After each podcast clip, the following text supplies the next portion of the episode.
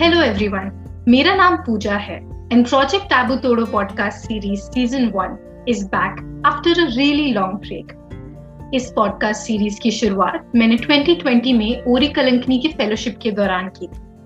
ओरी कलंकनी की तेरह वीक्स की ईयरली फेलोशिप कई चेंज मेकर्स को साथ में लाती है, जहाँ फेलोज तेरह हफ्तों में तेरह माइक्रो एडवोक्सी प्रोजेक्ट्स पर काम करते हैं। यहाँ फेलोज बहुत सारे डिफरेंट ऑर्गेनाइजेशंस के अमेजिंग लोगों से मिलते हैं और अपनी स्किल्स पर काम करते हैं, ताकि काफ़ी मस्ती के साथ साथ एडवोकेसी पर भी काम कर सके।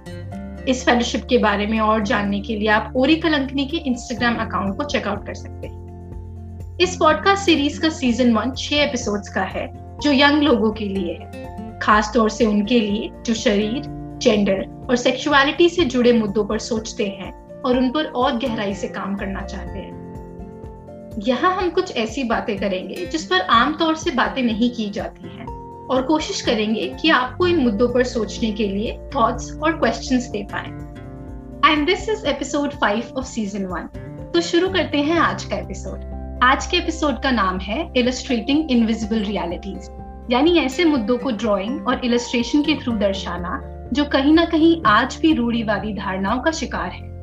आज हमारे साथ हैं विदुषी यादव। जो एक इंडिपेंडेंट इलस्ट्रेटर और विजुअल डिज़ाइनर हैं और इन्होंने कई नारीवादी मुद्दों को इलस्ट्रेशन के थ्रू हाईलाइट किया है। Thank you so much Vidushi for joining us today thank you Pooja for inviting me बहुत ही एक्साइटेड हूँ मैं um, तुमसे बात करने के लिए। Likewise likewise thank you so much Vidushi So without further delay, let's get straight into your story and your experiences. To start with Vidushi हमें थोड़ा सा अपने बारे में बताएँ। मेरा नाम विदुषी है और मैं जयपुर में रहती हूँ। मैं पिछले तीन चार साल से इंडिपेंडेंट इलस्ट्रेशन बनाती हूँ और मैंने बहुत सारे नारीवादी ऑर्गेनाइजेशंस के साथ काम किया है फेमिनिस्ट ऑर्गेनाइजेशंस के साथ काम किया है uh, ऐसे मुद्दों को हाईलाइट करने के लिए जिनके बारे में कोई बात नहीं करता है। जेंडर रिलेटेड मुद्दे या फिर बॉडी इमेज रिलेटेड मुद्दे या सेक्सुअलिटी से रिलेटेड या फिर हम औरतों का जो रिलेशनशिप होता है, हमारी वर्दीनेस के साथ या हमारी सुंदरता के साथ और कितना सोसाइटी हमें फ़ीड करती है, उन सारी इंक्वायरी को मैं चित्रों के माध्यम से करने की कोशिश करती हूँ।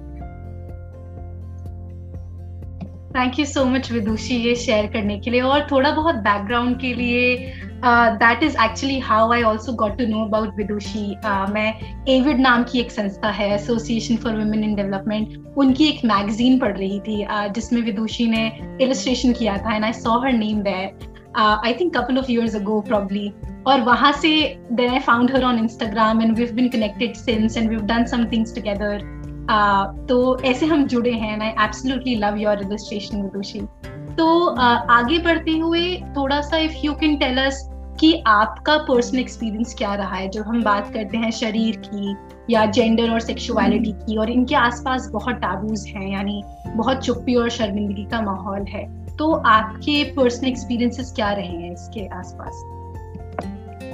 Uh, मेरे पर्सनल एक्सपीरियंसेस के बारे में अगर मैं बताऊँ तो मैं अपने अगर बचपन के बारे में बात करूँ तो uh, uh, जब मैं छोटी बच्ची भी थी तो भी मुझे ये काफ़ी महसूस होता था कि um, कई चीज़ें हैं जो uh, बहुत ही हश हश हैं। मतलब मैं उनसे अपने पापा से या अपने केयर टेकर से अपनी मम्मी से uh, बात नहीं कर सकती पर शायद एक छोटा सा फ्रेंड्स ग्रुप होगा जिसमें हम थोड़ी बहुत बातें कर सकते हैं और थोड़ा बहुत अपने जितना भी ज्ञान होता है, छोटे बच्चों को कितना ज्ञान होता है, वो छोटा, वो ट्विस्टेड चीज़ें जो हमें पता होती हैं इन्फॉर्मेशन हमें पता होती है, वो हम एक दूसरे को दे रहे होते हैं।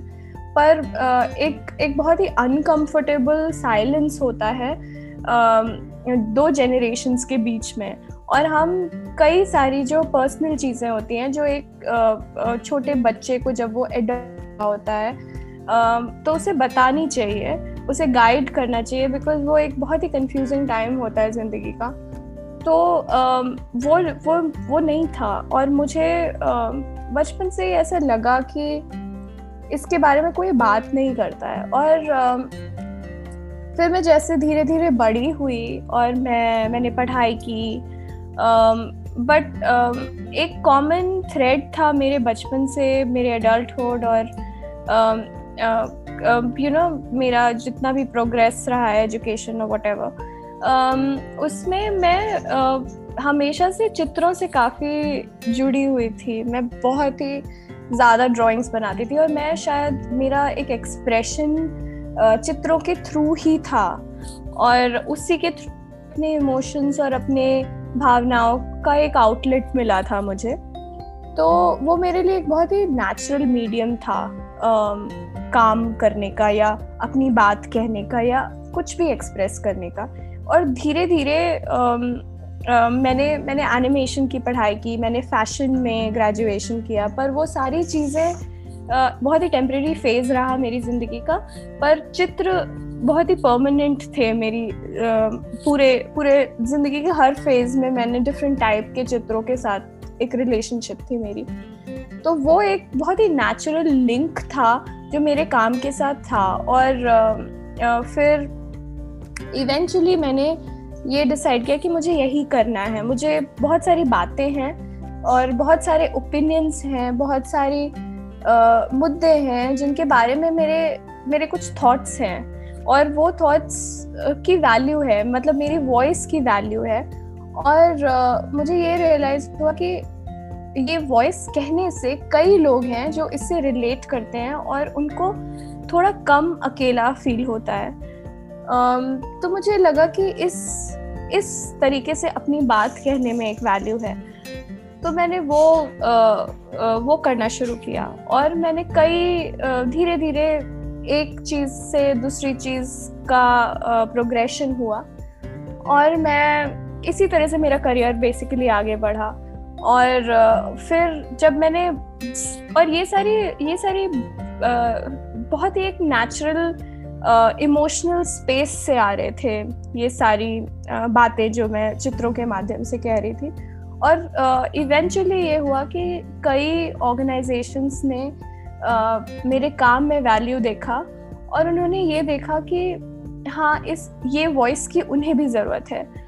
और फिर हमारा प्रोफेशनल रिलेशनशिप स्टार्ट हुआ और मैं उनके लिए चित्र बनाने लगी। तो बेसिकली यही मेरा प्रोफेशनल प्रोग्रेशन रहा है।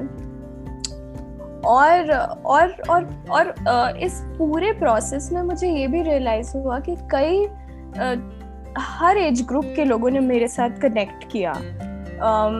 टीन एज बच्चों से लेके मदर्स न्यू मदर्स और काफ़ी औरतें जो मिडिल एजड थी, जो मेनोपॉज से गुजर रही थी।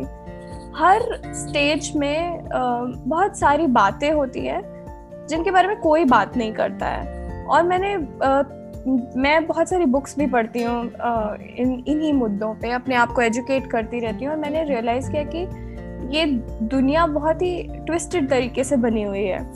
And there is a lot of literature on that is well basically औरतों को एक मतलब एक सेकेंड सेक्स के जैसे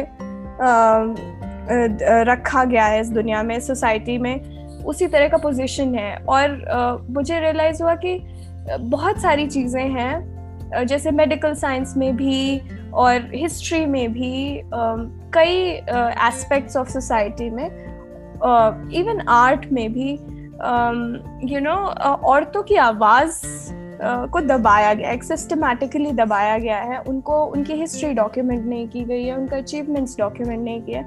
तो आ, मैंने सोचा कि शायद मैं यही करना चाहती हूँ जो जो बहुत कम लोग करते हैं। और और ये सारा डेटा एकेडमिक्स में है। मतलब एकेडमिक्स एक बहुत ही इनएक्सेसिबल जगह होती है जो एक नॉर्मल लोगों को एक्सेसिबल नहीं होती है। मतलब वो लाइब्रेरीज में होगी या बड़े बड़े पेपर्स में होगी कॉन्फ्रेंसेस में बोली जाएगी, पर हम जैसे नॉर्मल लोग जो एक मिडिल क्लास सोसाइटी में रहते हैं और इंस्टाग्राम पे या फेसबुक पे होते हैं और थोड़ा डेटा बहुत थोड़ा बहुत डेटा कंज्यूम करते हैं उनको उस तरह की इंफॉर्मेशन ही नहीं है।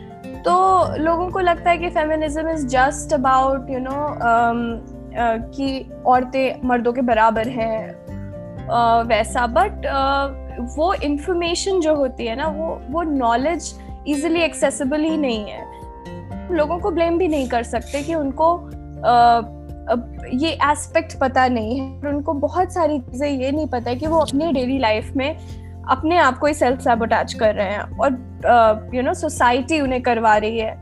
कई कई डिसीज़न हमारे अपने नहीं हैं, कई डिसीज़न सोसाइटी के डिसीज़न है जो हम पे थोपे गए हैं। So eventually you know I decided to put that information in a more accessible format और जो कि मुझे लगा कि चित्र बहुत ही एक्सेसिबल होते हैं, चित्र बहुत ही उसमें लैंग्वेज या भाषा का कोई बैरियर नहीं होता है। एज ग्रुप का कोई बैरियर नहीं होता है। कई लोग चित्रों को बहुत ही नॉन थ्रेटनिंग वे में कंज्यूम कर सकते हैं। तो मुझे लगा कि चित्र बनाना ही है। मुझे इन्हीं इन, इन सारे विषय पे चित्र बनाना है। और मैंने वो बनाना शुरू किया। काफ़ी इंटरेस्टिंग है विदुषी और मैं एक एक शब्द और एक एक लाइन आपकी सुन रही हूँ and I can relate to all of it really आपने मतलब बहुत ही अच्छे तरीके से ये बता दिया कि किस तरीके से एक ऐसा माध्यम जो आपके चाइल्डहुड में आपके लिए एक्सप्रेस करने के लिए एक एक इजी तरीका था, उसको आप यूटिलाइज करके इतने सारे जो बैरियर्स आपने हाईलाइट करे हैं सिस्टम में, जो इतनी सारी इनक्वालिटीज आपने हाईलाइट करी अपनी बात में, उसको ज़्यादातर लोगों के पास पहुँचा पा रही हैं आप using using the same medium तो काफ़ी इंटरेस्टिंग है एंड एंड 100 परसेंट मैं रिलेट कर पा रही हूँ इस बात से।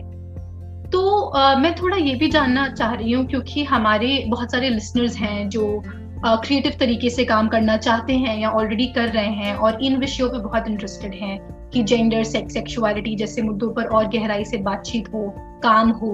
तो uh, थोड़ा सा मैं ये भी समझना चाह रही हूँ कि आपने अपने पर्सनल एक्सपीरियंसेस बताए कि क्या बैरियर्स या एक्सपीरियंसेस रहे हैं आपके? तो थोड़ा सा क्या आप ये भी शेयर कर सकते हैं कि इस काम में स्पेसिफिकली क्योंकि आपने एक particular you know overarching issue चुना है जिस पर आप इलस्ट्रेशन uh, करना चाहती हैं जिन मुद्दों को आप हाईलाइट करना चाहती हैं। तो उस काम को करने में क्या आपको कुछ you you know know, uh, बाधाएँ आई हैं? कुछ बैरियर्स आपने एक्सपीरियंस किए हैं? और अगर हाँ तो क्या uh, किस तरीके से आपने उनको टैकल किया है? आई थिंक uh, बाधाएँ तो मैं बाधाएँ मेरे हिसाब से uh, बहुत ही इंटरनल बाधाएँ थी। Um, मतलब मोर देन एक्सटर्नल या मेरे से बाहर की बाधाओं के बारे में बात करूँ uh, उससे ज़्यादा मुझे लगा मेरे लिए ये डिफ़िकल्ट था कि मैं uh, अपनी मेंटल हेल्थ और uh, नो you know, अपने आप को इन सारी इन सारी चीज़ों में कैसे संभाल के रखूँ अपने आप को कैसे प्रिजर्व करूँ। वो मुझे लगा एक बहुत बड़ा चैलेंज था और मुझे लगता है कि ये इवेंचुअली uh, मुझे मेरे प्रोफेशन ने पुश किया कि मैं अपने आप को कैसे हील करूँ। क्योंकि जैसे जैसे मैं ज़्यादा पढ़ती गई इन बार, इन इस बारे में, इस विषय में ज़्यादा पढ़ती गई, मुझे ये पता चला कि मेरे चाइल्डहुड में कितने सारे ट्रॉमाज हैं जो मुझे सोसाइटी ने दिए हैं। और और उन ट्रॉमास को मुझे एक्टिवली हील करना पड़ता है। क्योंकि मैं, मेरा प्रोफेशन ऐसा है कि मुझे कई बहुत ही हार्ट ब्रेकिंग इश्यूज़ से बहुत ही बार फेस टू फेस होना पड़ता है। और कई बार ये जो इश्यूज़ हैं, जो जो मेरे चाइल्डहुड ट्रॉमास को कई बार एक्टिवेट कर देते हैं। तो तो इसीलिए मुझे लगता है कि मेरे लिए ये एक्टिव हीलिंग जो है, वो बहुत इंपॉर्टेंट हो गई। And that is because of my profession like my because I have to um, and I love doing that. Like it's absolutely a beautiful uh, experience. It's a very transformative experience for me. Uh, but it also has, um, you know, ये क्योंकि ये इतना transformative और इतना um, इतना एक emotional space से आता है तो मुझे लगता है कि ये कई बार मेरे ऐसे uh, मेरी चोटों को ऐसे जगा देता है। मेरे चाइल्डहुड के ट्रॉमाज या you um, know you know, अगर मैं किसी और के ट्रॉमा को समझने की कोशिश कर रही हूँ तो वो मेरे अंदर के ट्रॉमास को क्या कैसे uh, मैं वापस रिलिव करने लगती हूँ। तो उन सारी चीज़ों में मुझे लगता है कि uh, जो अभी भी इलस्ट्रेटर्स हैं जो ऐसे चित्र बनाना चाहते हैं या ऐसे इश्यूज़ के बारे में बात करना चाहते हैं और अपनी वॉइस को ऑनेस्ट रखना चाहते हैं। um, उनके लिए सबसे ज़रूरी आई थिंक पहली चीज़ तो सेल्फ प्रिजर्वेशन है। आपको खुद का बहुत ध्यान रखना है इस सारी चीज़ों में because this is a very emotional journey and आप कई बार ऐसे विषय पे काफ़ी फेस टू फेस होंगे काफ़ी रूबरू होंगे जो आप आपको कहीं ना कहीं यू you नो know, आपके दुख के साथ आपको फेस टू फेस होना पड़ेगा so that is one thing another thing is also social media because हम सोशल मीडिया को अपना प्लेटफॉर्म बनाते हैं इंस्टाग्राम फेसबुक ये सारा। और ये एक बहुत ही कैपिटलिस्ट आइडिया ऑफ़ एल्गोरिदम पे वर्क करते हैं। तो इसकी जो एल्गोरिदम होती है वो बहुत ही uh, इस तरीके से बनी होती है कि आपको हर रोज पोस्ट करना है। आप ऐसे पोस्ट नहीं करोगे तो आपको you uh, know you know, आप आप उतने आप डिस्कवरी में उतने ऊपर नहीं आओगे। या फिर अगर आप रोज पोस्ट करोगे तो आपको इंसेंटिवाइज किया जाएगा।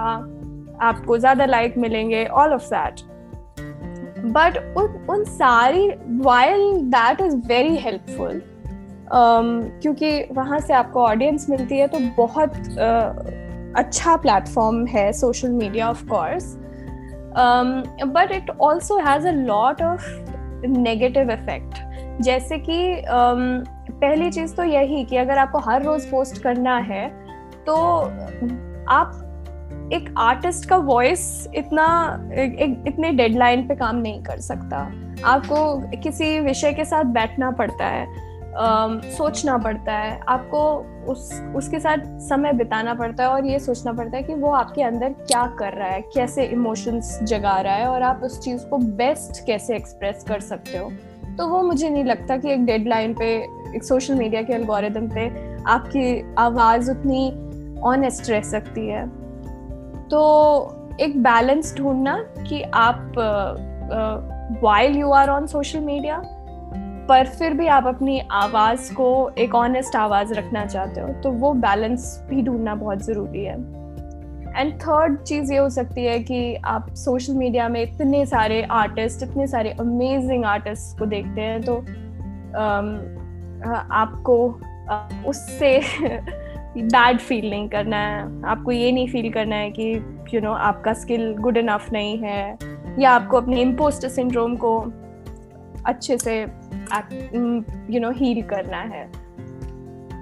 I think these are the three things that I would suggest yes thank you so much Vidushi काफ़ी क्रिटिकल पॉइंट्स बोले हैं आपने and I could relate to almost all of them definitely जो आपने सेल्फ प्रिजर्वेशन सेल्फ हीलिंग की बात करी है ऑल दो मैं इलस्ट्रेशन uh, नहीं करती हूँ बट मैं डेवलपमेंट सेक्टर में पिछले uh, कुछ समय से काम कर रही हूँ तो मैं जानती हूँ कि कितना मुश्किल हो सकता है कि अगर एक बार आप नारीवादी नज़रिए से दुनिया को देखने लगे चीज़ों को देखने लगे तो कुछ भी ऐसी चीज़ नहीं है जिसमें आपको इनक्वालिटीज या यू नो दिक्कतें या जस्टिस की कमी uh, नहीं दिखेगी। और और बहुत एग्जॉस्टिंग हो सकता है उससे जूझना हर समय uh, और और फिर भी काम कर पाना और डिलीवर कर पाना।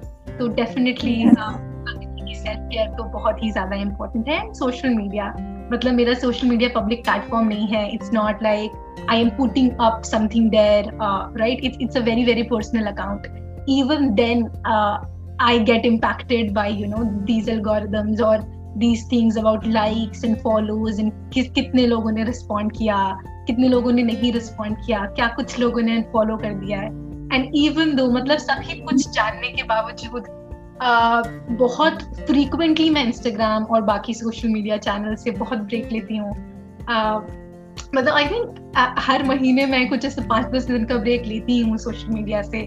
So considering that you are doing such a fabulous job and your account is public, I can understand, uh, if not fully to some extent, कि कितना स्ट्रगल हो सकता है आपके लिए। And and I think you doing a brave and brilliant job of managing all that and फिर भी इतना ब्यूटीफुल तरीके से अपने आर्ट को ऑथेंटिकली प्रेजेंट कर पा रहे हो और अपने मैसेजेस को या अपनी वॉइस को इतना ब्यूटीफुली आप प्रेजेंट कर पा रहे हो। तो thank you so much for doing what you do yeah thank you so much for saying that. Um, honestly मुझे नहीं लगता कि मैं uh, बहुत अच्छा काम करती हूँ। Because um, I think मेरे अंदर syndrome talking right now. You just spoke about it. yeah. Yeah but i can relate. Uh, खुद है। कॉम्प्लीमेंट लेना भी एक चीज़ है जो फेमिनिज्म में हमें uh, कहा है कि हमें सीखना चाहिए है ना?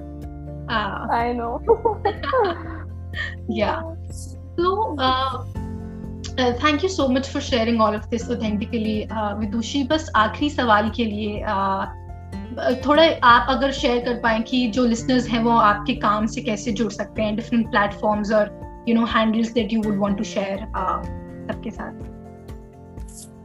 आई um, थिंक मैं सिर्फ़ इंस्टाग्राम पे ही काफ़ी एक्टिव हूँ। मैं कोशिश कर रही हूँ ट्विटर पे थोड़ा सा और एक्टिव होने की बट uh, जैसा कि आपने बोला मैं मुझे ट्विटर उतना पसंद नहीं है बिकॉज़ ट्विटर मुझे ज़्यादा टॉक्सिक जगह लगती है और थोड़ा सा ट्विटर पे अगर मैं ट्रेंडिंग चीज़ें देख लेती हूँ तो मुझे मुझे यू नो काफ़ी पीस मेरा ख़राब हो जाता है but I am trying because मुझे लगता है ट्विटर पे भी काफ़ी लोग हैं जो जिन जिन तक मैं अपनी बातें पहुंचाना चाहती हूँ तो मैं मेरी कोशिश है ट्विटर में ज़्यादा एक्टिव होने की। बट फ़िलहाल मैं इंस्टाग्राम पे काफ़ी एक्टिव हूँ। Um, और मेरा इंस्टाग्राम हैंडल है Vidushi V I D U S H I so सो आप मुझे वहाँ फॉलो कर सकते हैं और uh, मैं वहाँ बहुत ही इंटरेक्टिव भी हूँ। मैं uh, सारे कमेंट्स का आंसर करती हूँ और ऑलमोस्ट ऑल और uh, आप मुझसे जुड़ सकते हैं मेरे से सवाल कर सकते हैं and I will answer them Thank you so much, Radoshi. Thank you so much. Uh, it was really wonderful to have you here with us and, and listen to your story और आपके experiences and, and बहुत सारे critical points आपने उठाए and I'm sure our listeners उनके बारे में सोचेंगे और उनके बारे में ध्यान करेंगे या थोड़ा और समझने की कोशिश करेंगे। Thank you so much Pooja मुझे बुलाने के लिए। And I am so happy it was such fun conversation with you and I would love to know what your listeners think about my work and I would love to connect with your listeners thank you so much once again Definitely. Thank you. I hope कि इस episode ने आपको सोचने के लिए कई points दिए हों। चाहे वो ऐसे पॉइंट्स हो जिनसे आप अग्री करते हो या फिर डिसअग्री इस एपिसोड से जुड़े बाकी और भी कई एपिसोड्स और बाकी और बढ़िया सीरीज़ को सुनने के लिए ओरिकल अंकनी चैनल को चेकआउट कीजिए, जो कि सभी मेजर पॉडकास्टिंग प्लेटफॉर्म्स पर अवेलेबल है। आज के लिए बस इतना ही।